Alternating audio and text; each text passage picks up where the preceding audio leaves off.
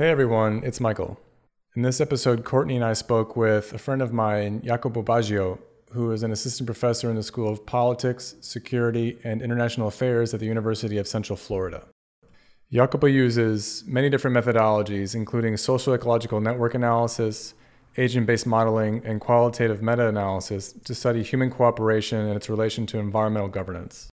In our discussion, we focused particularly on Jacopo's work examining the relationships among Elinor Ostrom's famous design principles for sustainable community based natural resource management, as well as on his more recent work on the role that cognitive diversity plays in the ability of groups to manage shared resources and produce public goods.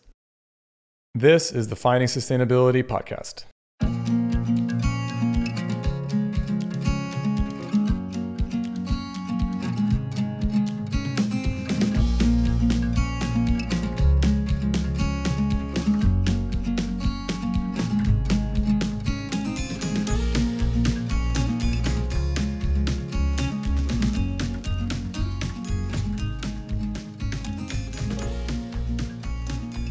Okay. So, all right, Jacopo, how's it going, man? Good. It's going really well. Well, good. Uh, we'll see in a couple of weeks, uh, depending on classes, how they start. But uh, for now, uh, it's fairly easy. It's been an interesting summer and an interesting semester last mm. for sure. Um, but yeah, how's everything with you all, both? Yeah, things are a little crazy here. So I'm in the Bay Area and we've got the fires going on Ooh. and COVID's pretty bad. So you know, it's just another layer. One thing that this is sort of a side project of mine that I'm interested in is the the impact of nature exposure on mental health mm-hmm. and the layer of fires on top of COVID has just I think it's really affecting people a lot. So we're managing, getting by, but just sort of hunkered down. You know, you just have to rake better, no? yeah. raking, raking, raking the leaves. Look at Finland. That's what I heard. Yeah, because we didn't do that very well in Big Basin. not to be political, but it's kind of hard not to be. Yeah. Yeah, things are a little bit hectic for sure. Um, all right, so Jacopo, let's go back to a happier time. well, it's pretty much every Wednesday. It's pretty happy. No? Yeah, it's true. So Courtney, Jacopo, and I have been meeting with like other friends and colleagues of ours like every Wednesday on Zoom. Nice. So that's been nice. Um, but Jacopo, actually, so one of the things we, that we do in this uh, podcast that, that I really like that we do is we spend like the first 10, 15 minutes actually asking the guest about how they kind of got to where they are. Mm. So I'd, I'd love to hear the Jacopo Baggio version of that. Okay, I give you two versions. One that is actually uh, some sort of probably not good to air. and it's uh, probably the real well, some of the real reasons is basically by accident to be honest. Mm. so uh, i was doing my bachelor degree in economic and social sciences in milan. Uh, and uh, i was just uh, i mean not really uh, liking what i was doing because i was doing basically pure pure economics. That means a lot of accountancy. In italy the degrees are a little bit broader. So when you do economics you also do accountancy you do political economy uh, you do macroeconomy, micro, but also you do uh, law, civil law, uh, constitutional law, and also you do, uh, and and that was about it. And uh, I really didn't like accountancy, and so I decided to switch my bachelor degree from economics to, and commerce to basically the translation I think is economics and social sciences. So you get sociology, you get a little bit more uh, of philosophy of science, uh, you get uh, contemporary history, and things like that, that I think are fundamentally very important to understand where we are today. Sometimes we discount the fact that we are where we are today because of uh, certain events that happened in the past. Hmm. So history basically as a chain, but not the chain as it just like shackles that you can't move about, but it's because everything that we think it's cause, it's a causal element of something becomes an effect, and every effect becomes a cause. And so uh, throughout history, you have this continuous uh, circling of events that then brings you to the mm. paths that we are uh, where we are today. Uh, and so I started doing this, and then uh, I took a trip to Eritrea, and uh, I stayed in Eritrea for I think it was a month and a half with friends that were working there at the Italian school in Asmara. And there I met a geologist that was uh, building basically water wells for populations that uh, do not have access to water.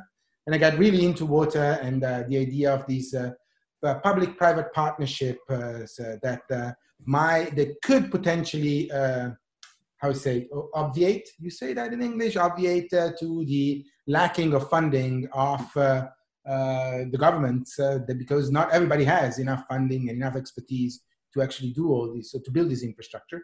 Mm-hmm. And so we're doing these partnerships. In this case, was with NGOs, uh, and I got really into it, and I got really excited. And uh, I decided that from there on, I would uh, actually concentrate a little bit more on science and a bit less more less on clubbing.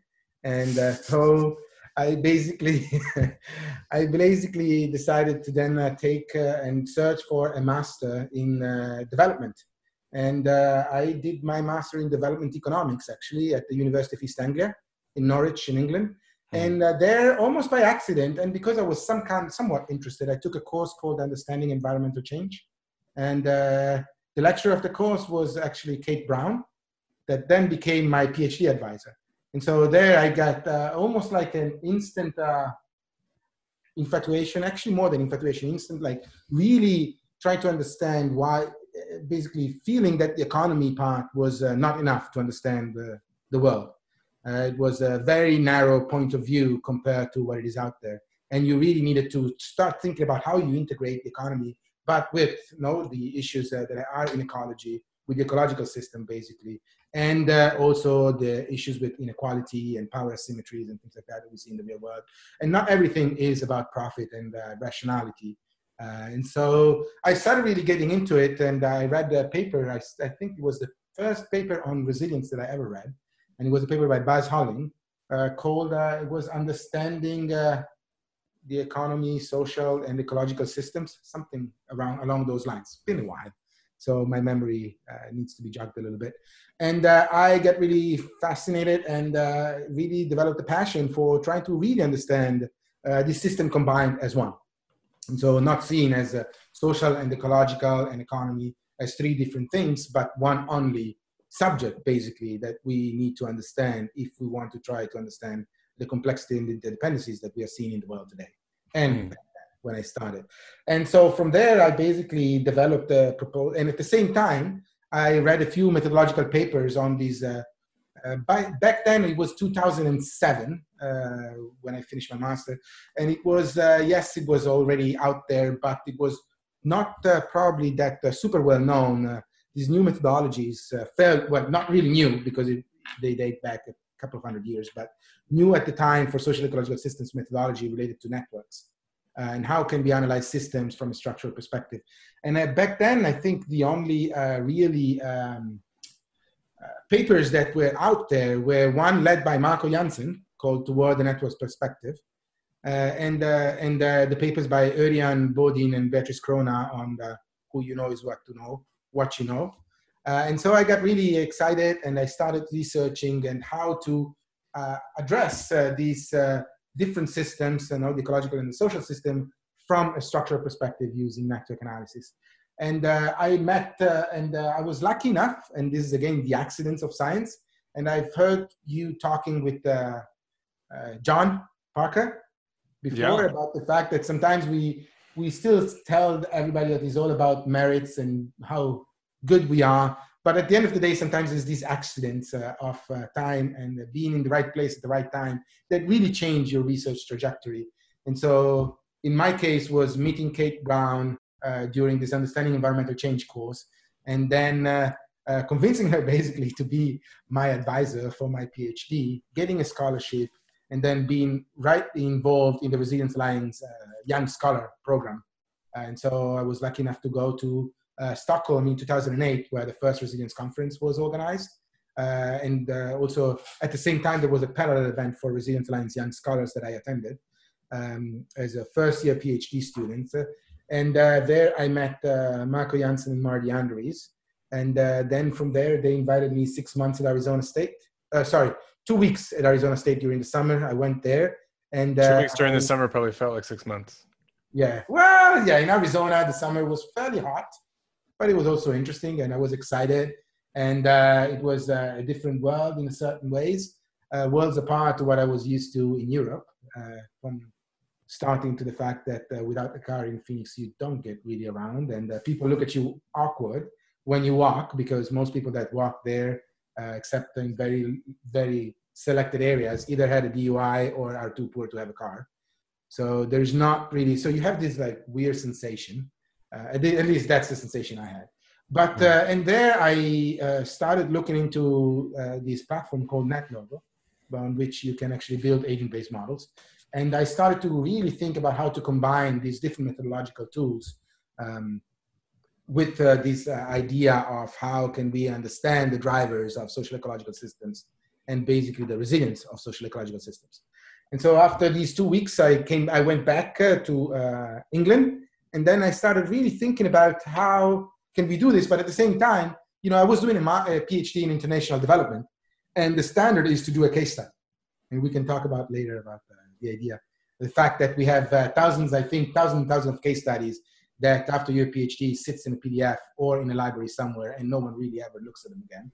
And so we lose a lot. We have a lot of data, but we lose a lot of potential uh, knowledge and synthesis ability because of this disconnect uh, between all these uh, people that do these case studies and there's no real way to synthesize their finding that i think it's where we can really try to uh, innovate and to try to find uh, new things because not necessarily everything is contextual context is very important but i do think there are some things that can be at least uh, generalized across specific sectors so sorry. So I was okay, yes, and then and then so I was uh, I was basically, and the funny thing is that uh, I was uh, basically giving what uh, would be some sort of comps in England. Basically, you defend the ideas uh, that you want to actually research for your PhD after your first year, and uh, show how you can do a case study where you would do it in this case. So I was really thinking, where could I find a way to collect data on both the social and the ecological systems and to try to analyze them from a network perspective, and then possibly doing some computational model. And uh, that day, I received an email from Marco Janssen asking me if I wanted to visit Arizona State for six months. And uh, that changed basically another time, another shift in my trajectory of science. And I said, okay, then for, let's forget about this case study idea. Let's really try to understand uh, these things from a more uh, modeling perspective and so how can we combine these computational models with, uh, uh, with networks and can we understand something more about these systems by combining these methodologies? So I went to Arizona for six months uh, where I learned actually a lot. And then I came back uh, to finish up my PhD uh, and uh, with Kate Brown. And then after that, basically I was hired as a postdoc at Arizona State. Again, working with Marco, I spent there four years. And I always joke, half joke and say that if I could, I would have been a postdoc forever because it's uh, really nice to being able to concentrate on research. And uh, I was, ve- again, very lucky.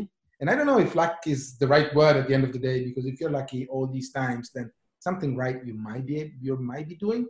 Uh, but uh, I did not have actually the pressure to publish, and so it was not a high pressure environment. It was more like uh, uh, giving me. T- I had the time to really try to understand even more theories and try to understand more things.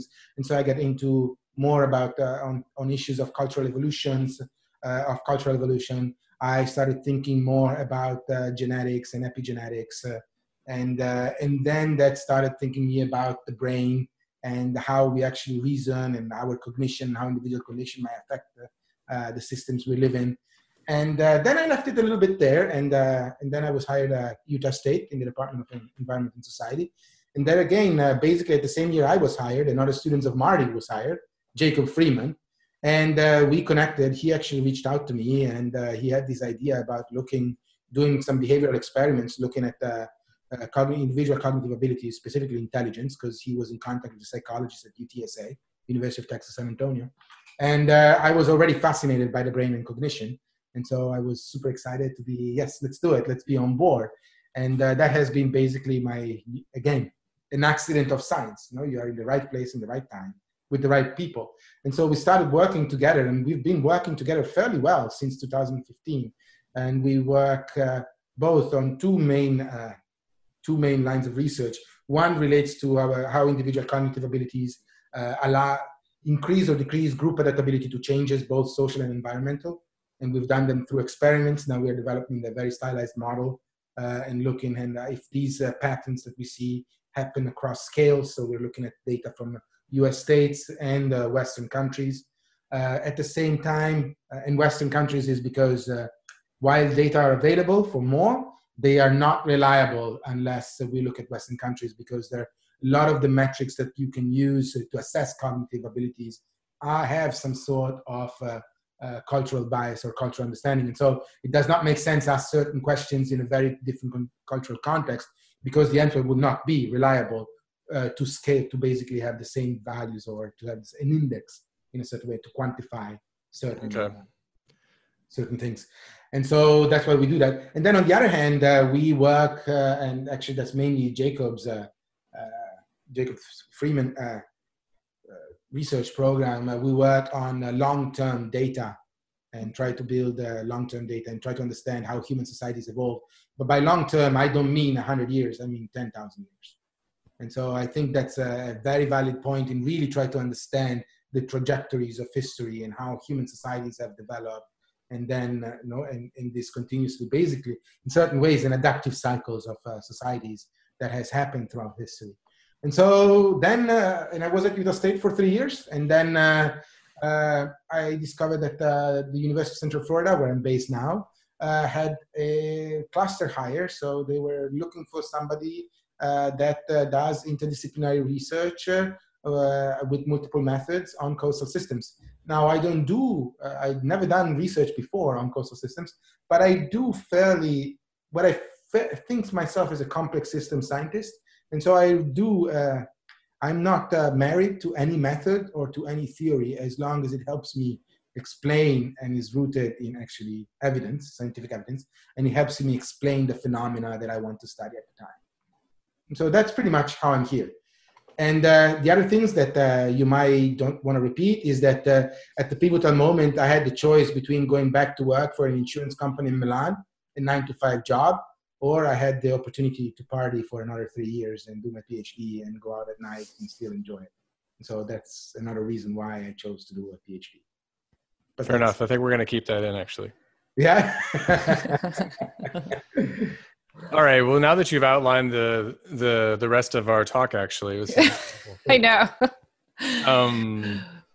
Well, one. I mean, I appreciate you referencing the conversation I had with John Parker, I mean, he, he's a pretty deep thinker about a lot of those issues. We definitely like jumped off the deep end sociologically. I mean, one of the things I feel like he articulates very well is is exactly what you said that well, in my words it would be that we kind of over essentialize everything. Right? So we all, we we kind of look at something and we whether it's a human being or or whatever it is and we think, okay, well, whatever characteristics that thing has, those are essential characteristics of that person mm-hmm. as opposed to reflecting the relationships that person has and has had with other people. Mm-hmm. And I think it relates to, again, like what's visible and what's less visible to us. The person themselves is visible to us, but this history of accident, which is mm-hmm. ultimately a lot of our lives, is less visible. And if there's this interesting synergy, I, I kind of want to make between, or a connection I want to make between that and the work on social network analysis. It's kind of as you said that a lot of that a lot of that network analysis a lot of what social network analysis has shown is simply that like how much we are influenced by other people. The idea that smoking and pregnancy and suicide can be contagious right really um, draw brings that home pretty powerful i think. I mean of course i don't want to draw up you know you said you took a philosophy of science class. I don't want to get too philosophical here about the implications of that observation for like free will.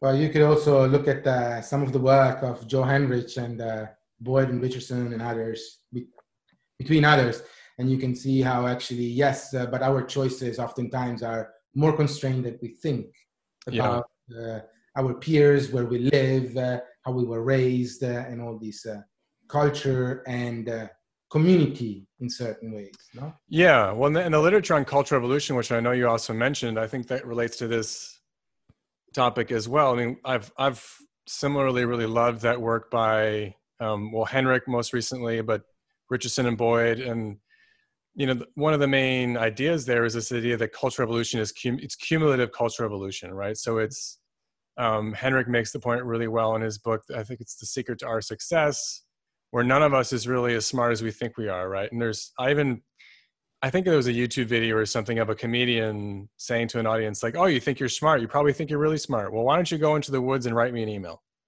Mm-hmm. Right? Like, see how long it takes to like figure that out.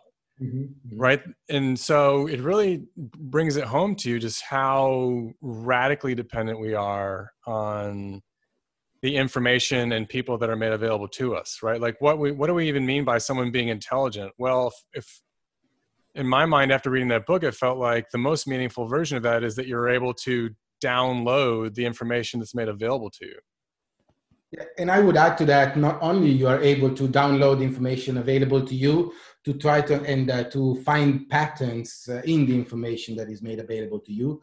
At the same time, there is a very important part of uh, this uh, what we call being smart that is how well are you able to communicate that information how well are you able to relate to others mm-hmm. that is mm-hmm. oftentimes uh, uh, not uh, so emphasized in a lot of studies but i think that's very very key for the same reasons you said yes and and also while you were talking i was thinking that yes accidents are very these accidents of science or accidents in our lives are super important at the same time uh, you, there is also an individual component there that i uh, don't want a discount, uh, and that is basically you need to be uh, ready uh, to embrace that accident and to really make the most of it. Uh, at the same time, especially in science, uh, it is an accident uh, to meet people, but at the same time, it's not an accident for people to work with you. Yeah, well, it relates to something else you've mentioned. So I feel like we're just going to be trying to like connect a lot of dots today. Um, about case studies and the limitations of them, right? Because it's it, we're talking in, in, basically about generalizability, mm-hmm. right? Like, is my life kind of a series of accidents, or is there something underlying about what I'm doing, right? If someone asks me, "Oh, like, what did you do to have um, that to produce the outcomes that mattered to you?" Can I actually tell them, like, "Well, I did this and that, and you could try to do this and that as well," or can I just say, "Well, get really lucky"? Mm-hmm. I think it, it can be. It should be. And I'm not. It's not. It's a false dichotomy. I'm aware, but. Well, I think again, you know, it's a. It is a false dichotomy in the sense that it's a combination of both. So we are where we are today because of some of accidents, but also because we had some skills and some abilities that uh, allowed us to. Uh, right. That were interesting for the people that accidentally ran into us no? Right yeah. I mean some and, and maybe thinking that there's it has to be one of the others falling into the same trap that a lot of that we fall into intellectually and you hear this in the discourses about generalizability and specificity right? There's one camp that says no we need to generalize and another camp that says no it's all idiosyncratic. And yes. we're basically we're falling into potentially that same trap with respect to understanding our own lives.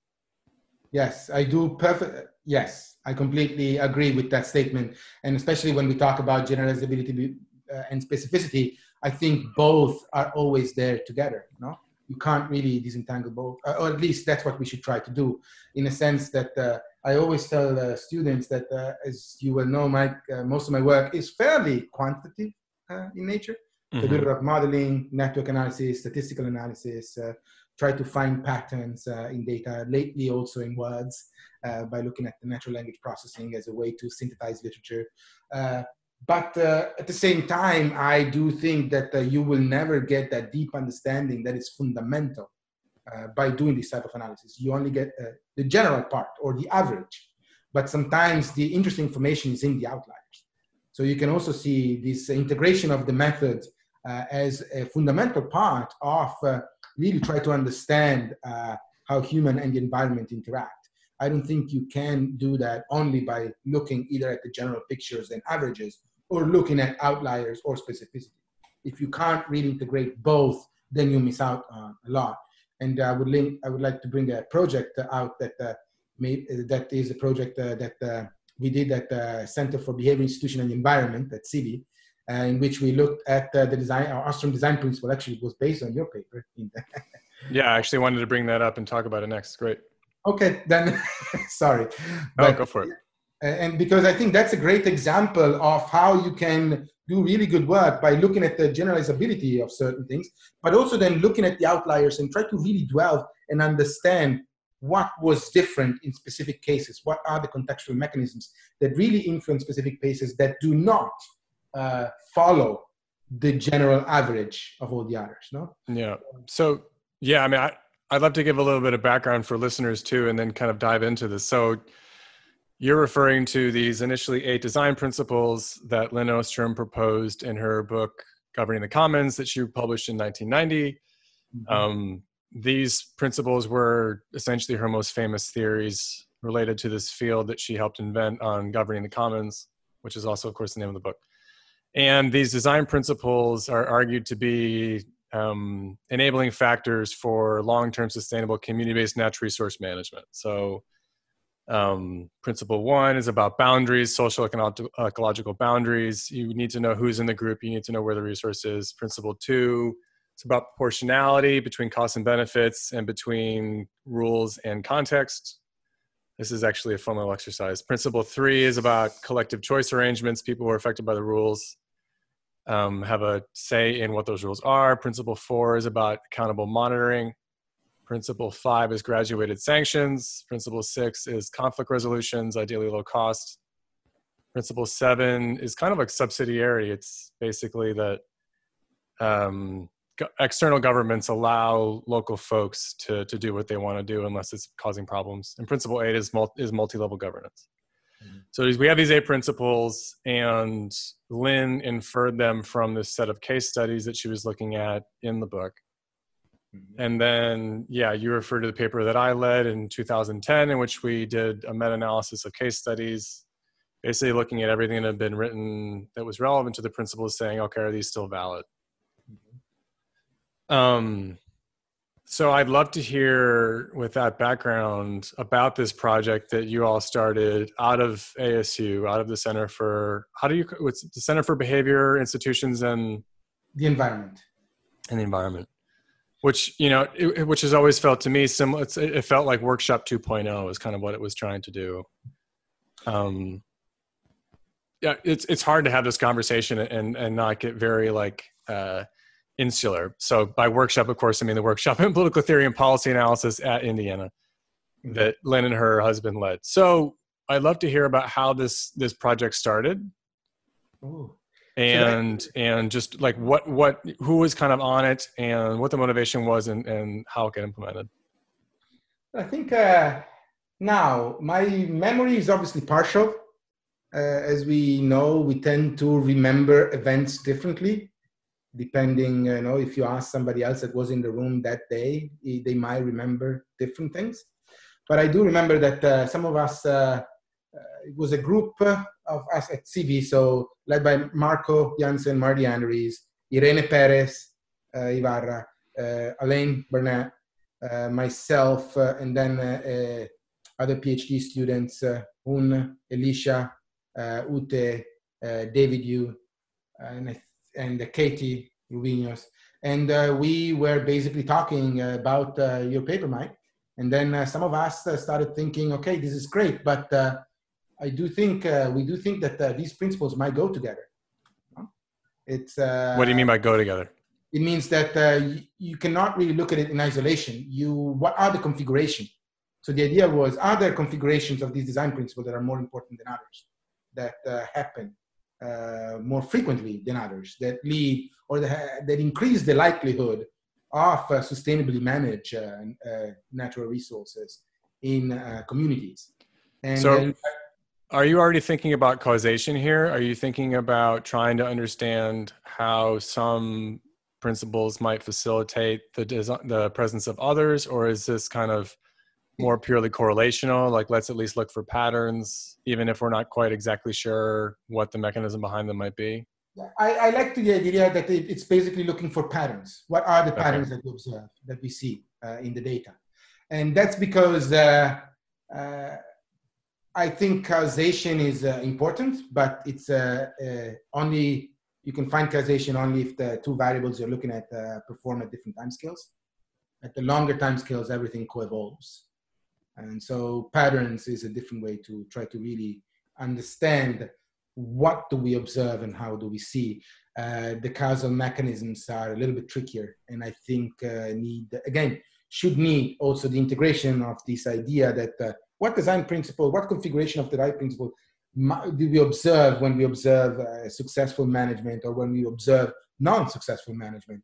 And then if you want to really look at the mechanisms uh, then i think you need a much deeper understanding of context as well. Um, and so what we laid out to do is to basically recode uh, the data and we use the same cases that you had uh, mike in your paper in 2010 mm-hmm. and, uh, that's because that catches two birds with one stone. One we could actually reassess and see if a different group of coders would code differently uh, and the other one is because those are cases that were already selected to be important or to be related to the design principles. Mm-hmm. So that helped uh, immensely. And so we recorded those cases and then we looked at these uh, configuration of design principles. And uh, we discovered that on average, well, there are differences between resources. That's the first thing. So we looked at irrigation systems separately than fisheries and forestry. Uh, but on average, uh, the, the, and then we looked at the, the design principles that have a real effect. By that, by, by, by what I mean is that obviously a lot of resource uh, or a lot of common pool resource uh, management or common pool resource system have clearly defined boundaries, for example. However, is it really important if clearly defined boundaries is always there when uh, communities are able to manage their resources successfully, but it's also almost always there when they're not. So if you look at only one part and you, you would say that, oh, clearly defined boundaries is really important but at the end of the day, it's not because it's just, it, it is almost always there. And so we looked at the, the main basically discriminatory design principles, by which I mean those design principles that are uh, there uh, in most cases, most of the time, when a community manages the long-term sustainability of the resources correctly or successfully, uh, and it's not there when it is not successful management. And in this case, we discovered that congruence is the most uh, uh, relevant or most relevant principle in certain ways. Both congruence uh, of local conditions and and uh, rules in appropriation and uh, the proportionality between investment and extraction. Mm-hmm. Uh, but then we also discovered that by doing this analysis, it allows us to highlight cases in which this was not necessarily true. So there were cases, and the classic case, I think it's a case of forestry. I have to reread the paper. I'm sorry, but there was a forestry in which there were no design principles present, but uh, the resources was managed successfully. There was no conflict uh, in the community, and so it was a success case. And uh, the reason why is because uh, there were fairly uh, small-sized population accessing a very big forest with a lot of resources, so they really didn't need uh, principles to govern it. Right. there was no, and so you can see how the context in that case really mattered and that came out. And so the project started with this uh, paper on the design principles, but immediately we discovered, no, we were writing two papers at the same time, and is the design principles papers on explaining success and failure in the common, and at the same time looking at the inconsistencies that we found.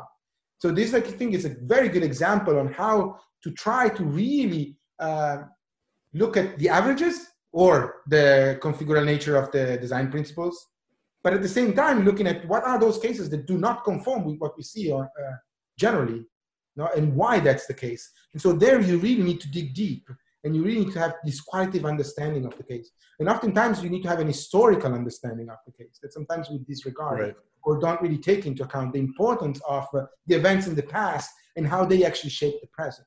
No? Well, it's it's my father's a statistician, and something he's always told me is like the numbers aren't going to tell the story for you, right? Like you Stata or SPSS or whatever it is, like that's not a storytelling machine. Your brain is the storytelling machine. Yes, definitely. Data can help, but. Uh, so this might take this a little bit a different direction, Michael, than where you're going. But um, something, Jacopo, that I really liked in that paper, which you just described, was how there's sort of these two pieces that you pull apart. There's the um, how do, like, if we look at all of these together, what are the key factors that we see co-occurring and driving maybe driving some of these trends? But then also what are the unique attributes of these different resource systems? And i think you describe them as the sort of mobility of the resource system as well as the infrastructure if that's right which you can correct me. Um, but that was fascinating to me then of like how each of these you know these attributes of the resource systems that vary between what we generally think of these common pool resources that are have these similar attributes but the very you know they vary within and how that really impacts which design principles are relevant. Um, i i loved that detail of going into those and and there was this note at the end where it was like well then there's some other common pool resources like you know groundwater or you know getting into getting beyond maybe what we think of as a traditional common pool resource. And um, thinking about where those those things might differ. And i'm wondering in in your current work um, as you're as you're maybe moving more into different systems like coastal resilience how are some of these these ideas around the design principles coming into that? Or are you thinking about these differences between resource systems? So since then no since 2016 we discovered that to do this type of work you need a lot of manpower and a lot of hours. It's hard work. It's really time consuming uh, don't let anybody fool you coding papers is a bit of a pain uh, can lead to great satisfaction, but it takes time. And uh, not everybody has the luck to have a group of people that are like-minded individuals that wants to do this. And for three years, all the students uh, and uh, uh, Irene uh, met and to code these 67, 69 papers and case studies. And so right now, actually, what I'm doing is not, it's related to coastal resilience in some ways that we're trying to expand the number of cases we can look at. And I'm doing this with uh, Graham Epstein. And so uh, him and I, uh, together with another group here at, uh, at UCF, uh, we started this uh, synthesis project in which we are going to try to really tease out using though algorithms, not doing it in person. So that's different. And it's a project still i call it in theory no? That is still becoming. It's not there yet. And this is a reference to i think it was heraclito you know uh, where everything is uh, flowing in any case no? And so it's something that is becoming and it's not really there. And we are just uh, starting to uh, look at what topics uh, have been uh, and how topics have developed in the common pool resource literature from 1990 to today. And then we're going to try to look at how new commons no because also patents uh, some patents or like uh, digital commons how they play into this. Uh, and also in, in that paper yes we that we dif- differentiate between the mobility of the resource and infrastructure. But what we don't do and i think would be very interesting to do is to differentiate really carefully because not all fishery is highly mobile. So for example lobster and other types of fisheries or oysters they more they resemble almost a forest in a certain way because they're very static. They move very slowly. So forests move, but it takes them probably a thousand years to move, no, or more. And so, uh, but the tuna, on the other hand, uh, moves quite a bit. Uh, also, for irrigation system, water moves, and then it's storage capacity that changes. So there are these characteristics of resources that I think really change the configuration of design principles, or if you say institutions that are apt to increase the likelihood of successfully management. And if you notice, I always say increase the likelihood because when we're dealing with complex systems, there is no such thing as 100% certainty. So we cannot really say, yes, it will, but we can only say it will probably, it has a high likelihood to increasing. So I think that's an important distinction that oftentimes uh, people don't necessarily uh, understand deeply. Yeah, so where you're starting to go with that um, comment is another question that I had almost for both you and Michael is is bringing in the um, the paper. I know you guys were both on the post Ostrom agenda of thinking about where does this literature go, right? Because you're talking about commons literature going back and collective action. Um, and how do you start to bring in some of these new ideas or new resource systems or not even resource systems you know the patent literature um, so i'm curious maybe to hear from both of you michael to put you on the spot a little bit as well of um, thinking about in that paper there's a lot of um, reflection and critiques of of what has been in the literature and where it'll go and maybe you guys can talk a little bit about that. But one thing that i left wanting more out of it of is how do you really do that? You know there's um, how some of the things that are proposed in terms of how we can study institutions how we can get more context, maybe use more of these methods. Um, how do we put that in practice? So I don't know if you guys have examples of projects you're on or um, excited about that are moving that field forward. Yeah. Um, so one of the things that that paper talks about is, I mean, this gets back to again Jacopo's point about case studies, and it's it really is and tremendously time consuming to code cases. It's I think the the main bottleneck in doing a lot of that meta analytic synthetic work is that it's it's just it's the kind of work that um it's not it's automatic enough that um it's not going to keep your brain just like really excited all the time but it's not so automatic that you can do it without thinking. It's like the, it's that spot that's the worst of both worlds where you have to pay just enough attention to do it well but it's not like you're being creative and innovative. So that part of your brain is not really getting tickled. So um, something that i've thought of for a while is well that's kind of a back end solution to this problem of inconsistent and comparable data. And i think we need more of a front end solution to the problem of actually doing having a better idea of what a social ecological case study is or an environmental social science case study is i think we're all you know it's it's it's really this extraordinary thing to have academic freedom but i think the downside of that is one person's flexibility is another person's inconsistency. And so i i think there's a lot of pushback when you try to get people to use common methods et cetera. And another challenge there is that it's not just that people um, we're all kind of paid to try to innovate and come up with new stuff so everyone's going to want to be like well okay we need to use consistent methods and they should be mine right so you read my paper and look at what i've done and implement it that way and I don't have a problem with that per se, but it's, you know, why do we have so many frameworks in the environmental social sciences? You can throw a rock at a journal and you'll hit like five papers that introduce a new framework. I don't think we need that anymore.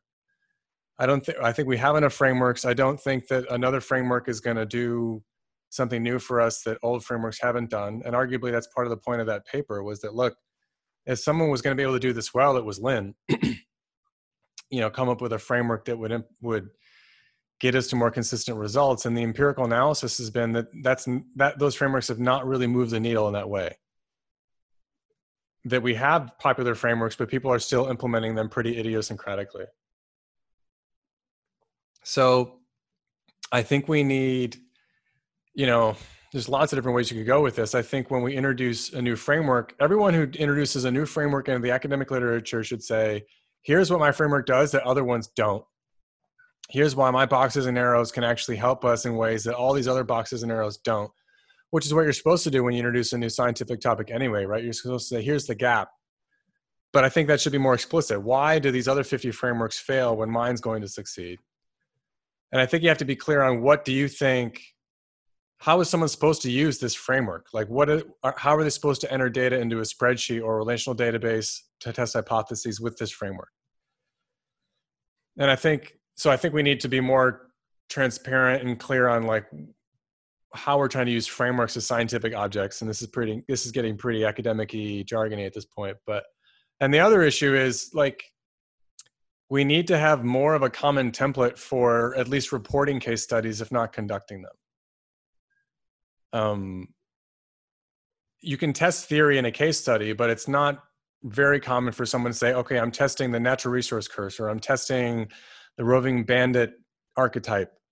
And and these are the implications that i see in this this is what i was expecting based on testing that theory and this is what i found in my case right? And so here are the implications that my case has for this well established theory.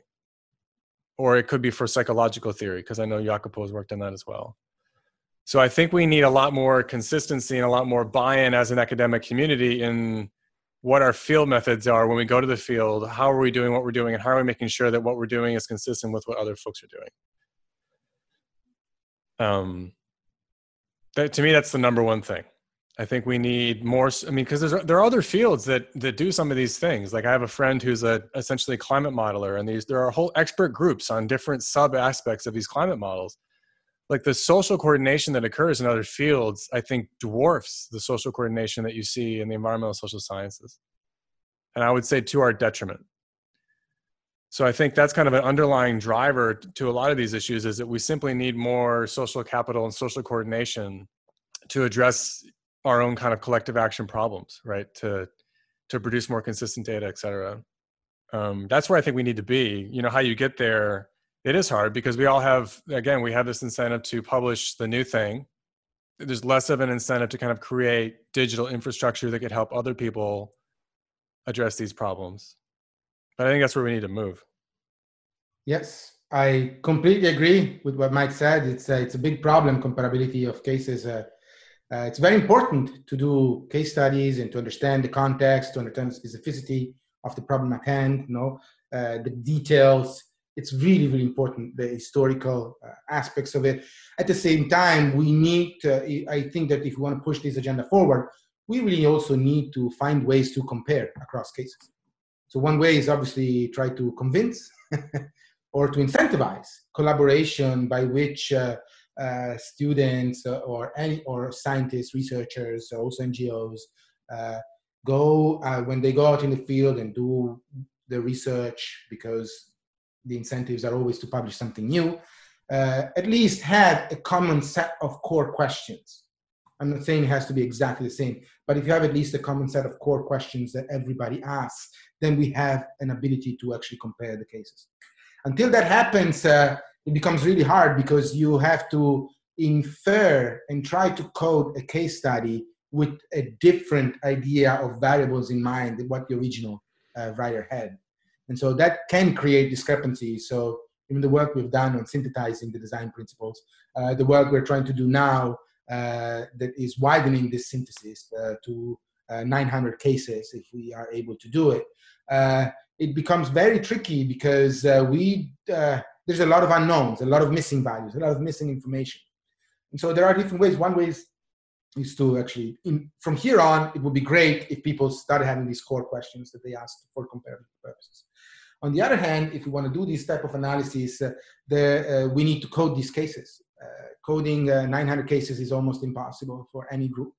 So we can try to coordinate between different groups, but then that create a problem with the incentive schemes that uh, today exist and in our code of reliability.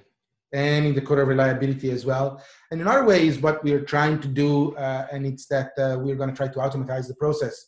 And it's not going to be perfect but i always state that uh, if you are very clear on how you make decisions and explicitate the decisions and make them transparent and make people look at your decision that you made while you coded, that means you provide the algorithm to everybody to see. You provide the code and the pseudocode and explain certain decisions. That is as transparent as it gets. No, because even if a human coder that has a lot more information that can retain while doing this type of work, uh, you don't know what information they're actually using. It's like processing the brain that happens, and then you just code one or zero at the end of the day. I mean, sometimes the humans, I mean, humans aren't always aware of the, why they do things. Exactly. I mean, I think to, to piggyback on that about transparency, because I, I don't I don't think this issue is limited to case studies, right? Again, this can this can quickly turn into something that's perceived to be like qualitative versus quantitative. But I don't think I don't think quantitative work is automatically more transparent, or more replicable than qualitative work. Absolutely not. And actually, yeah. there's a big problem, and uh, there is great uh, work actually on the reproduction of bad science by uh, Paul Smaldino and Richard McElreath and uh, the p hacking issues that we see. Exactly. Uh, sampling sampling problems uh, you know you have medical trials in which if you're sick you're not really counted and medical trials are done with a specific type of population that is not the target for that specific drug. Well and like you you throw stuff into a regression equation and you you you give the hypotheses that ideally you give the hypotheses that support the inclusion of each independent variable but you how often in observational work do you see a description of why you didn't include these other 15 potentially relevant variables you generally you generally don't see that. Mm. and then you have an analysis and, and it's possible that in this observational data there's a lot of noise. And so small changes to the modeling specification can really change your results. Right? And that leaves the door open for a lot of ad hoc theorizing. Like oh we, we, yesterday we thought the world was this way. Today it turns out that this beta coefficient's the other direction. And now we have to figure out why the hell the world is actually the opposite. Yeah. No I, and that's a big problem. And i think that uh, to address that uh, the only thing we can do is to be in the social sciences and beyond, because this is not a problem only in the social sciences. That, by the way, uh, I think they're the really hard sciences where people think, you know, uh, and so it's much harder to understand and to predict and, and to really have this these things.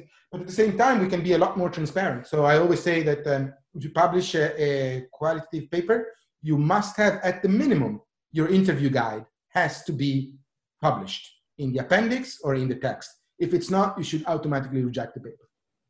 Simple as that. If you publish a model, uh, you have to publish the code that you where, which the model was implemented. And if you publish an agent-based model, in this case, you should have a protocol in which you describe the model and the code. Without that, you should automatically reject the paper. Uh, if you publish a statistical analysis, you should publish the code that you use for the analysis itself, as well as the data set, anonymized, obviously. Uh, and uh, you might don't want to even say the, the names of it, but the data set should be there or should be very available and not available upon request. It should be available on a repository by which that if I want to reproduce that specific work, I can without asking to the main authors. Uh, right. Well, I mean, so yeah, fundamental uh, to advance science and the transparency of it. That is really, really key. And I think that if enough of us are doing it, we are at the end of the day, we can gate, we, we can be gatekeepers. So yeah. I do actually happened a few times in which I rejected papers on that basis, saying until they provide this, I will not, uh, I cannot review it. Yeah. You know? So, Jacopo, looping back to something you just said a minute ago, something that stood out to me is this that method that you're using to go back into these, hopefully, potentially 900 case studies. That could, it seems like that could almost be the starting place for what those questions are moving forward. Um, you know, of like of pooling amongst the community of that's another way of pooling amongst the community of what are these relevant uh, variables that are present or not and and how do we need to examine them which seems like a really you know it's almost like a crowdsourced approach to trying to see what people are studying and why and then pulling from those this core set of questions yeah and, and i think that uh, yes definitely uh, that would be ideal now if it happens we don't know but uh, the good thing about i say having a money that is not tied into a specific project is that you can really try to be a little bit uh, riskier taking a little bit more risks. And I think that's also important. And again, uh, you know, in the past, uh, I don't know how many advancement of science we would have had in the past if certain key scientists and individuals were pressured as we are today by publishing X amount of papers a year and all of that. Uh, sometimes good science takes time and it should be, it can be rewarded or it cannot be. I mean, it's not, a, it's not perfect. No, we, we don't know. And so that that is definitely something that uh, we hope to achieve. Uh, we don't know if we will be able to, but uh, that would be uh, great. I don't know if that answers. I think I got confused by my own words. Sometimes I tend to do that. No, it's awesome. Um, I have some questions on your cognition work, but Michael, I want to give you a chance to follow up on that if you want. Uh, yeah, I was aware, Courtney, that Jacopo and I started on our own like mutually enforcing rants based on your previous question. I mean, so I mean, to, to, finish off though, I do think that I mean, I think these issues are important. I think the the what I refer to now as the academic arms race is behind a lot of these issues as well. You essentially have you have publication inflation, right? So, uh, 20 years ago, four papers a year was terrific. Now, four papers a year, right, doesn't buy you X, Y, Z, and so now you need seven, and because it's because it's totally comparative, right? The value of the papers on the market is based on how many you have relative to other people. And I think that's a lot of what's driving, right? So it's just we have this frantic pace to publish as many papers as possible, and that's going to drive a lot of these issues. It's it's more work to be transparent, right? It's more work to do and to be careful and all of these things. And so um, I think we really have to to fight that. I think we have to not just informally in terms of norms. I think it's you could think of you know don't show me all the papers you published this year. Show me, and this is like what NSF does in their like bio sketches. Just show me your top five publications.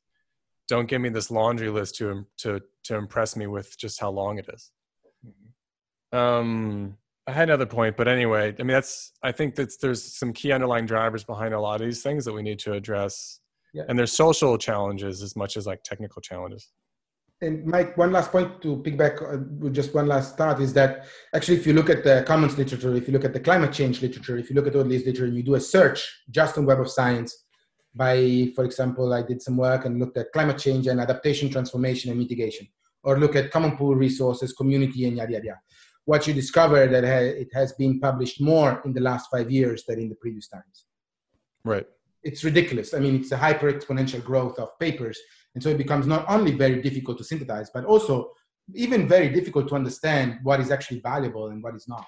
Oh, exactly. The the uh, idea no. that we have to really ch- sorry, Courtney, I know we want to get to but but the idea right so we think about science as a public good so mike schoon and i wrote a blog post about this recently right we have this idea that science is a public good but really what the public good is is easily available interpretable science scientific information right? So we're actually diluting the signal by publishing as much as we are. And so i i mean i think the we really need to reorient ourselves about what we actually think the public good is that we actually are contributing to. And is this next paper that i'm going to produce really going to be contributing to the public good? Because i think everyone wants to couch their efforts in those terms. Everyone wants to say oh well what i'm doing is ultimately helping other people well does it help you to publish that 15th article this year right or are you actually making it harder for more diverse voices to also be heard do you really need that 15th, 16th, 17th article? You know what, buddy? I don't think you do. I really don't think you do. All right. I think that time should be better spent doing other things that we pretend we're not trading off when we when we worry so much about publishing. Okay, um, I'm going to step down off the soapbox. I'm going to mute myself. And, and Courtney, you Courtney, Let's just give ahead. that a moment of silence. Yeah. yeah, yeah. Switching gears, um, I'm really fascinated by this work, Jacopo, that you've been doing on cognition and collective action. Um, and correct me if I'm wrong, but it's pulling on these ideas of both general intelligence and kind of social intelligence or um, you know social emotional and so it's something i've thought a lot about in my work and i think you get into this on like how you know when we talk about collective action obviously we're talking about group work um, and the way people interact with each other but you know the core of that is individual and these behavioral theories and how people engage. Um, we just don't know a lot about how those intersect and how the institutions actually do shape behavior. And i'm curious i haven't seen the the approach that you're taking of like drawing on these intelligence theories i think is fascinating and I, i'd love to just pick your brain a bit about where that came from. Where did these ideas come from in these experimental approaches? Which and then i'll add one more piece on that which is i also really like the in that work the connection between the sort of um, modeling aspect and the empirical. You know can we replicate empirical data with these by modeling these general theories? Um, which i think is a really cool approach so i'd just love to hear you talk a little bit about where that work came from and the inspiration for it so that work uh, came from uh, because in 2000 so I, always been i've always been interested in the brain i think the brain is one of the most fascinating uh, object of studies that you can think of it's tremendously complex. We don't really understand a lot. We understand a lot more now. We have great technology to do it as well. We don't understand a lot more. And so, and so that was just me. And then uh, Jacob Freeman, actually, uh, together with Thomas Coyle, that is uh, an intelligent expert in, uh, uh, by intelligence, I mean cognition intelligence expert in, at the University of Texas San Antonio in the Department of Psychology. And they had this idea about looking at uh, cognitive abilities. Uh, and they wanted to use uh, the foraging game, that is a game developed by uh, Uh, Marco Janssen and Allen Lee, uh, in which uh, people basically pay, play and harvest resources. It's basically a common pool resource game uh, uh, for developed for testing certain ideas about communication, about how people behave when they harvest resources. No, the more I have, the less you do. But if we all actually wait and harvest together, then the group will be better off. So you have this inherent no tension between a good that is non-excludable but rivalrous, uh, this uh, individual incentives versus group, uh, aka public goods or common goods. Uh, and uh, and so we started talking, and uh, we shaped a grant that was funded by NSF in 2015 actually, and we started really working on the on how to assess uh, uh, general and social inte- and theory of mind or social intelligence. And that's because a lot of accent is on how we perceive the world and how we can are able to abstract and make sense. And there was uh, there been quite a, a, bit of work on iq and uh, countries and economics uh, and some of that work uh, might rely on data that might not be very appropriate especially when it comes to countries that are not western no? And so you have there's a lot of issues.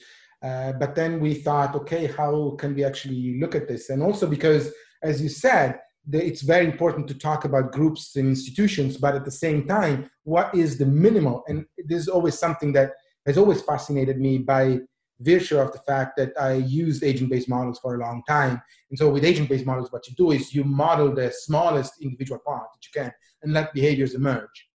And so can we let behaviors emerge and what is the smallest part? It's probably the individual. But we can go smaller than that. And we can try to understand some ideas of cognitive processes. Now, can we go at the neuronal level and look at how what areas of the brain lights up and how the brain interact when we make certain decisions? Maybe, but we're not there yet. The technology, I don't think the technology is there yet to really understand that. And that's because a lot of these processes happen in groups. And when you start looking at imagery or any type of uh, thing that really looks at the imaging of brains in groups. Now you have to distinguish if uh, the brain's high lights up or specific neurons, neural pattern. You see certain patterns because of this decision or because of thinking or because they just heard a noise, they're moving. So it creates a, a level of complexity that uh, basically is like having a model with too many variables that you don't understand anymore what's happening. And that happens, no? Keep it simple and stupid. They say for a reason because you really need to understand what is the outcome. And so we started really talking about uh, these cognitive processes and where do we go. And uh, we thought that actually that was a very fa- it was very fascinating that uh, that type of uh, detail, that type of uh, minimal individual in a certain way was not really there in the literature. We could not find the linkages. No, there is a lot of neuroscience, there's psychology, but there's not really this linkage between how intelligence and how uh, different cognitive processes influence group adaptability to change. And so we started thinking about how can we measure them. And obviously, uh, we use a proxy measure for general intelligence. Now we're thinking about actually using specific tests hmm. that measure your ability to abstract thinking uh, and specific measures of social intelligence or theory of mind. Uh, that is a concept that has been mainly developed uh, during, uh, I think, in autism research. And so it uh, oftentimes uh, it's uh, a lot of these tests are used to distinguish on the spectrum. But there are some tests that are more able to distinguish to have a variation enough variation to to to employ them in adults that are supposedly or that we don't know if they are but they're, they're supposed not to be on the spectrum and so in that case, we started really thinking about, and I, I, find it fascinating not only because I'm fascinated by cognitive processes, but also because I think somehow that uh, those are the basic building blocks uh, of our societies. How we perceive the world, how we are not only perceiving it because of uh, inheritance. And uh, I was talking to Jacob actually the other day, and we were talking about, and he was telling me that uh, fascinating line of research is the inheritability of uh, certain uh, aspects of general intelligence. And uh, while social intelligence or theory of mind is not, it's, uh, it's completely non correlated with uh, your parents or your actually biological parents. And most of these are studies of what it is, not what it might be. You know, they're study on uh, based on adoptions and twins and things like that. You know, looking, and so it makes a little bit of a difference. But leaving this uh, type of very detailed details aside, I, we thought, okay, these are obviously you know, how I perceive a specific problem and how I'm able to communicate that to others really shapes then how the problem uh, is framed and how we can tackle it. And uh, then uh, we got into this idea and we discovered this uh, literature that sometimes I feel that social ecological systems literature should look a little bit more about management and business.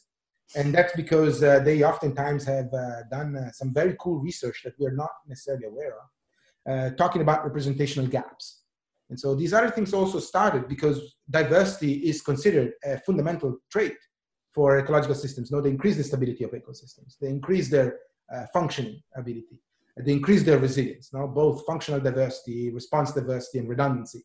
And so, can we think about that in humans? And there is a lot of work, for example, by Scott Page and others that looks at diversity in humans and state that uh, humans that are more diverse, no groups that are more diverse are more able to solve certain problems and things like that. There is some other works uh, by Arlinghaus and Amirpour that looks at uh, the fact that uh, if you look at the average no thinking, uh, what everybody thinks, and you pull it all together, you get a much better representation of reality than each single individual. That also relates to literature on collective intelligence that is similar in certain ways. Uh, but for us, the, the, diversity of skills and abilities relies on the fact that we have diversity in cognitive skills. Uh, and then we look at these cognitive skills as basically the basic building blocks that leads us to uh, have different types of uh, institutional arrangements in different groups that might be also a co-evolving between, you know, the, the history of your family, but also where you're raised, the culture in which you're raised and how you're raised, the education systems you're in, and the environment that surrounds you. Uh, but it's these complex relationships that I'm very interested in, and I hope to bring to push a little bit more uh, these ideas uh, that are still a bit niche. I think it's fascinating. I mean, I think there's a lot of potential there too in terms of how, you, even how you're talking about this, and then connecting it back to the design principles work of, um, you know, the the diversity amongst the community and having the ability to, um, you know, to be a part of of creating you know the rule structures um, and participation um, that i think that's a, a space that is um,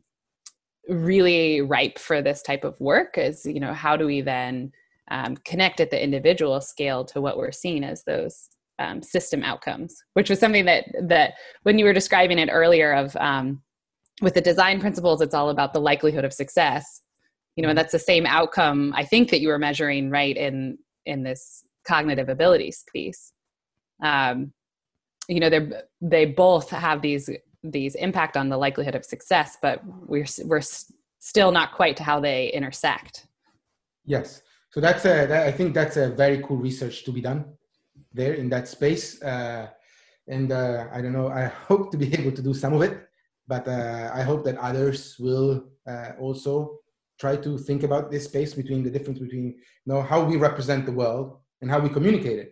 Because then the other thing is that is important to note is that uh, we need diversity and diversity of representation of the world's viewpoints, no diversity of stakeholders and all this to solve problems, especially when they are highly complex, when they are characterized by nonlinearities, where the knowledge of the system is distributed between different people. And so it's not so contained in one group that knows everything, but one group knows only a part of uh, uh, the dynamics of the resource or only their little part, but not all of it. And so they have to connect to others. But at the same time, the, the wider the problem, the wider the scale, the more the stakeholders, the diversity of the stakeholders, the more also you incur into what we call, what are called representational gaps. That is basically differences, especially that are especially can be very profound and detrimental to the overall uh, group ability to devise institutional arrangements to be more successful at managing resources because especially when they relate to core values and beliefs and objectives.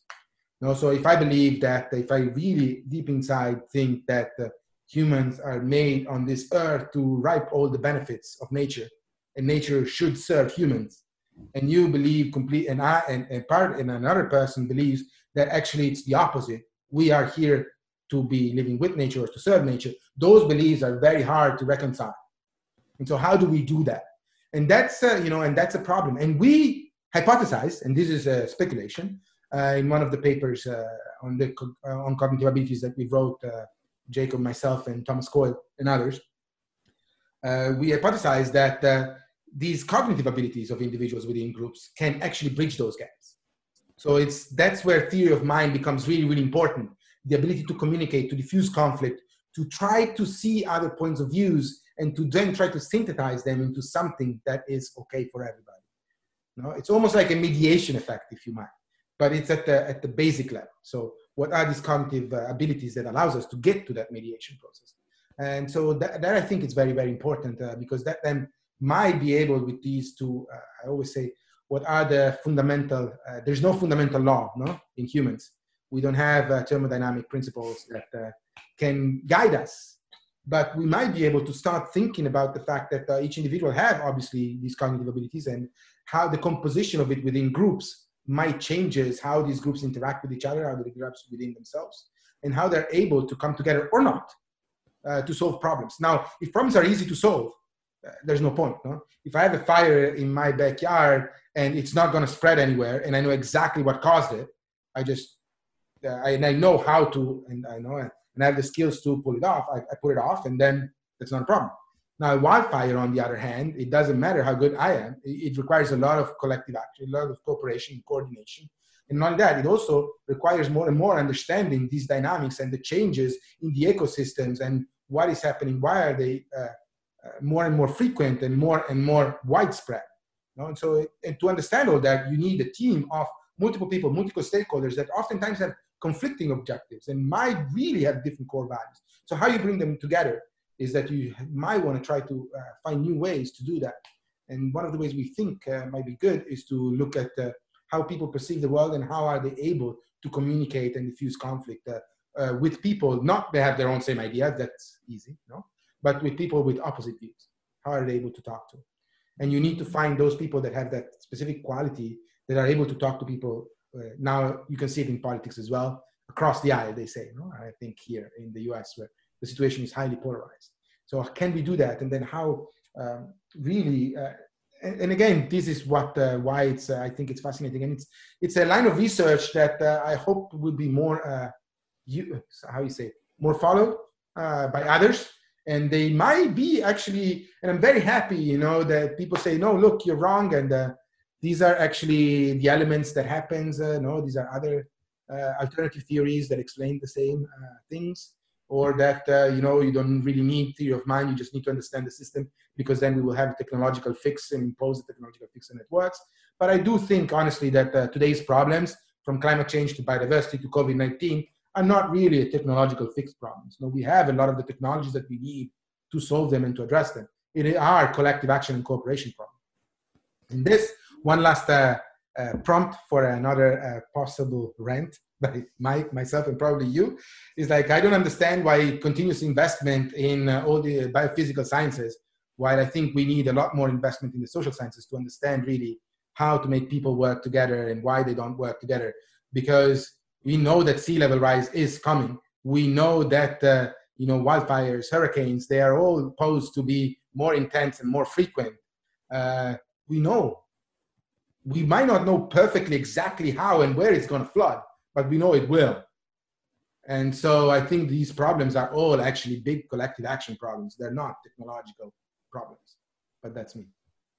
Well, and I think that relates back to Michael, your comment earlier on how you know we have our own collective action problem in this field, and maybe if we had the the resources to do the type of um, structures like you know the international climate community has done on, on the climate models, um, mm-hmm. you know mm-hmm. maybe that's a way forward. Yeah, I mean, I think we're behind some of those other folks. I do think, I mean, I think you're right, Jacopo, that some of it has to do with funding levels as well. Um, it's hard to do some of these things without more funding support. But just on a note of not rant, um, I well, you were talking there. What I loved was how I could see, you know, this intersection between the the experimental work on the theory of mind and the individual, and then you start bringing it up to the social networks and maybe that social network piece would then connect it back to you know the um, more where we traditionally study collective action problems at the group level. Um, so i'm excited to see where that work goes. Um, i have a slide that i often show. I think mike you saw that uh, probably once or twice in which i show first i show how an image of the brain and uh, little figures within and then how these relate uh, to individuals. Individuals connect to each other and uh, by connecting to each other about their own ideas they come to an agreement about certain institutional arrangements uh, or, or sorry within a group and those group then talk to each other and those group then generate institutional arrangements or sometimes it's just one group sometimes it's multiples and those institutional arrangements interact with institutional arrangements from other groups and other groups of groups. And then you can have this co-evolution of the two. There's no direct no it's not that we build you know when you build something you have a brick and then you build a house here the house also shapes the brick so it's a little bit different when we talk about uh, collective action in social, social groups. It's not just that the basic building blocks build something, but the building defines the building blocks as well. So it's this continuous no interactions between, because also we know that the you know, general intelligence and theory of mind can change thanks to education and cultural environments. Uh, they're not fixed, they're not immutable. They're not the properties of a specific material that it stays, and we know exactly how it's going to react depending on specific physical forces that we apply to it. We're very different. No, humans are a different breed, a little bit harder to study. I mean, that relates to this um, distinction between structure and agency that that goes back a ways. I think mostly in sociology, but certainly on several different social science research programs. We all kind of want to simplify the world by pointing an arrow from A to B, but we all kind of understand intuitively that endogeneity is everywhere, and that ultimately it's it's pointing both ways all the time. So you know, what do you? And I, this is something I've struggled with. Is given that we all kind of know that causation is pick your keyword evolutionary evolutionary cumulative self-reinforcing all these things it's those aspects of change that are the hardest to really wrangle analytically it's kind of again it gets back to the fact that we know that historical accident matters a lot because of sensitivity to initial conditions et cetera et cetera but how do you make that into how does that make it into a pdf uh. how does it make it into a pdf and not just by not analytically right? Because we have a lot of articles that, that say like, oh, the, you know, we have the first page of half the articles I read are basically boilerplate about how things are complex, nonlinear, and usually you see the word interplay somewhere in there, right? But how do you actually? It's, this is kind of was Courtney's question, I think, to us is like, how do we actually analytically understand these things? How do you? How could you take? How could you systematize the study of history? I suppose I should ask a historian this. Hmm. So one one way is of uh, now here's the quantitative person in me coming out, but uh, is having a good time dimension and frequency of data. Right. And uh, the right tool, and now we have the technology uh, to actually make sense of uh, these type of patterns. I think uh, we can. there are new techniques, machine learning techniques that. and by the way, a regression is a machine learning technique now. I know that some people divide them, but uh, they are in the same realm. And uh, and so it's always, I think, uh, then it becomes very important to really clarify what you are looking, what is the system you're analyzing, what are you asking, what is your question, and from there you try to find the, the, the, proper modeling or analytical strategies. And i always contend the fact that there is, that there is no perfect way. Uh, there are multiple ways to reach the same goal. And uh, but the better ways are the ones that uh, are iter- iterative. And so you can just say so in this case you would do you know you can try to analyze the archival research with historical precedents see how the case is today. And so you go in the field and really try to understand a specific con- context and everything. And then you go back you try to build uh, from the archival research and what you observe you try to abstract the fundamental properties build a model and try to see how that model plays out, how it reproduces the past, and what are the trajectories that it's uh, proposing for the future. And then theoretically, you should go back to that same case and observe it again and see if those trajectory happened and then try to modify them. And in this iterative process, we might be able to get to these causal feedback mechanisms. No, uh, I think without it, we are always left to wonder if we are right. Does that uh, answers your question, right? Yeah, there was a part of me just wanted to like end the interview right there with that little um, yeah, no, I mean these are these are hard issues. I mean, I I agree with you. I mean, I really like your allegiance to multiple methods, Jacopo. I think it's um, it's a challenging space to be in because we're all kind of incentivized to be the person in the room that does X and not necessarily Y and Z. And the danger there is is similar to it's essentially that method becomes your own panacea, right? And so we have this well developed discourse in our field about you know institutional overreach where someone says oh itqs should be implemented everywhere. Well there's a methodological equivalent of that where someone says well i want to shove everything into regression. Yeah well what i wrote uh, recently actually we published a book with my dad that was uh, i was i'm very proud of it uh, and uh, we actually have a chapter on the fact that there is no uh, right technique. The right technique depends on your question and depends on the data that you have and uh, what you actually uh, and also the effort and the cost that you need to put into to collect uh, the right data that you need. And by data here, I'll be very broad, and uh, data are both numbers and quantitative data, but also our values, beliefs, life histories. Those are data. Just uh, sometimes people, I don't know if people call it that way, but uh, no. And so depending on those two main elements, then you can devise your your strategy but you should never be married to a single method. It's like when people say, "Oh, I would like to do a network analysis." My first question is why? What does it gives you that other techniques don't? Why why do you think it's an appropriate method study? And if we're being honest, half the answer is because they make really cool figures. or because that's the only thing I know. Mm.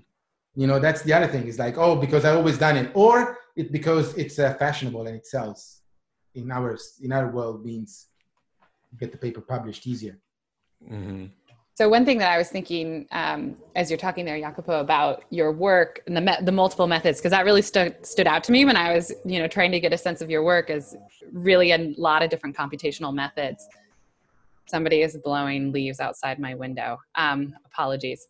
Um, but the I was thinking of that post Ostrom paper again, and this idea of you know multiple methods and having the this sort of case study as the basis historically speak to some of these new methods. Um, it seems like that's really something that you're doing you know embodying in your work. So maybe i'm an- answering the question that i asked you both earlier.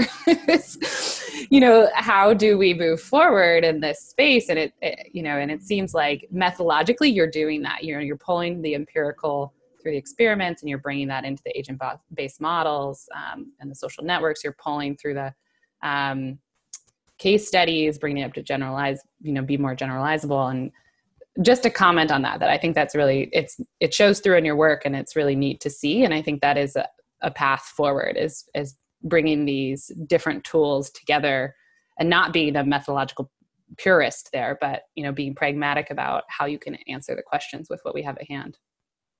So I honestly wish we had this conversation uh, a few weeks ago because I would have recorded you exactly what you said in my tenure package. I'll just write him a note.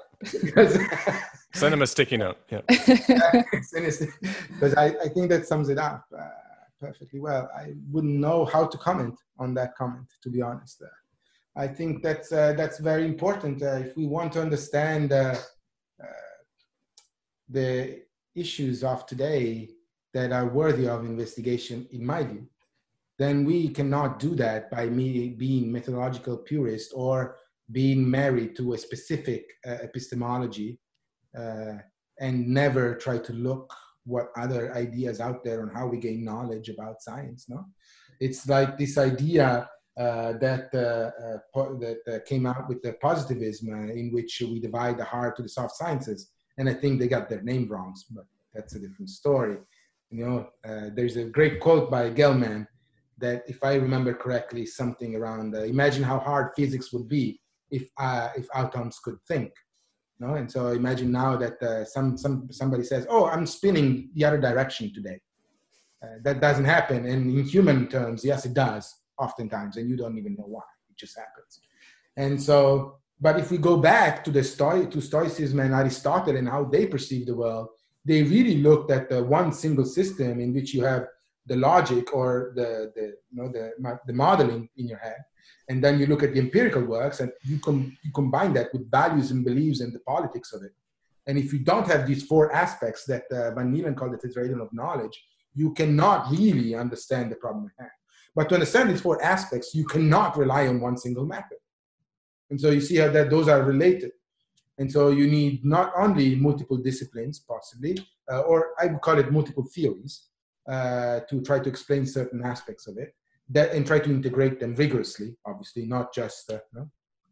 but also you need these different methods because those are that's the only way you can really bring things together in in a coherent way uh, as there's another great uh, quote uh, that i often show to people that ask me about inter- the difference between interdisciplinarity and multidisciplinarity and this might or might not be okay to say but if you mix jack daniels vodka rum and uh, sparkling wine and whatever, your stomach might revolt. But there is a way in which, in the right uh, order, in the right mixing, with the right mixing, the combination is very tasty and it's really good. And so that's the difference. Now, one thing is like putting everything together, but really combining them rigorously, it's it's a challenge. And I think uh, we need more uh, serious thinking about how to integrate these parts and the idea that models are hypothesis generating tools as much as other things. And they're just one of the elements on the toolbox. So for me, for example, for this goes a little bit on graduate students training, I think that each graduate students uh, uh, should uh, surely specify what they really need, but should have an idea of all the methods that are out there, especially in the social sciences. And so my idea of a research methods course is that you should always start, you should start, you know, you go and you try to give an idea or two hours on each methods that you possibly can, or or most of them that you can use, no? From focus group service to life history to statistical analysis, modeling, uh, no, system dynamics or agent-based, uh, QCA, qualitative comparative analysis, and other techniques.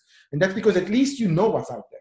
And then it's up to you to decide what is best based on this specific, uh, no, your research questions, the assumptions you make, and the cost and efforts that uh, it takes to collect the data you need, and if you have the data available or not. So those are, I think, the very important elements that go together. I think we should end the interview on that cocktail mixture. Yep, we're not gonna we're not gonna get better than that.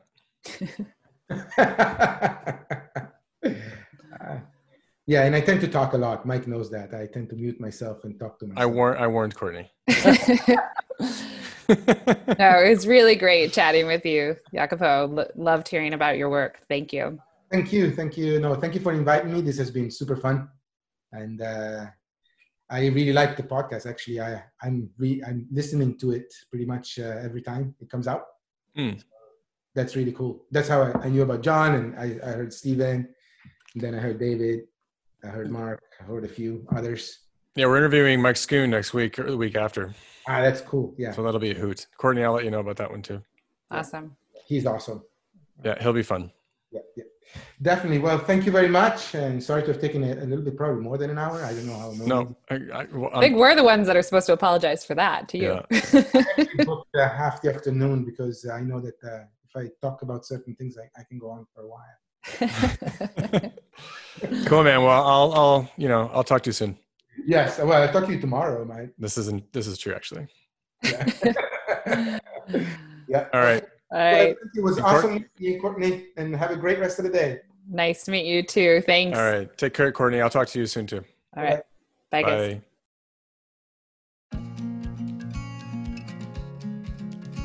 Thanks for listening, everyone. The Finding Sustainability podcast is part of a larger project known as the Environmental Social Science Network. You can find us at essnetwork.net. There you'll find information about the podcast and other projects that we're working on, and you can contact us with any ideas about any of these projects. If you have an idea for who would be a good guest for the show, or you think you'd be a good guest for the show yourself, or if you just want to get involved in some other way, don't hesitate to reach out.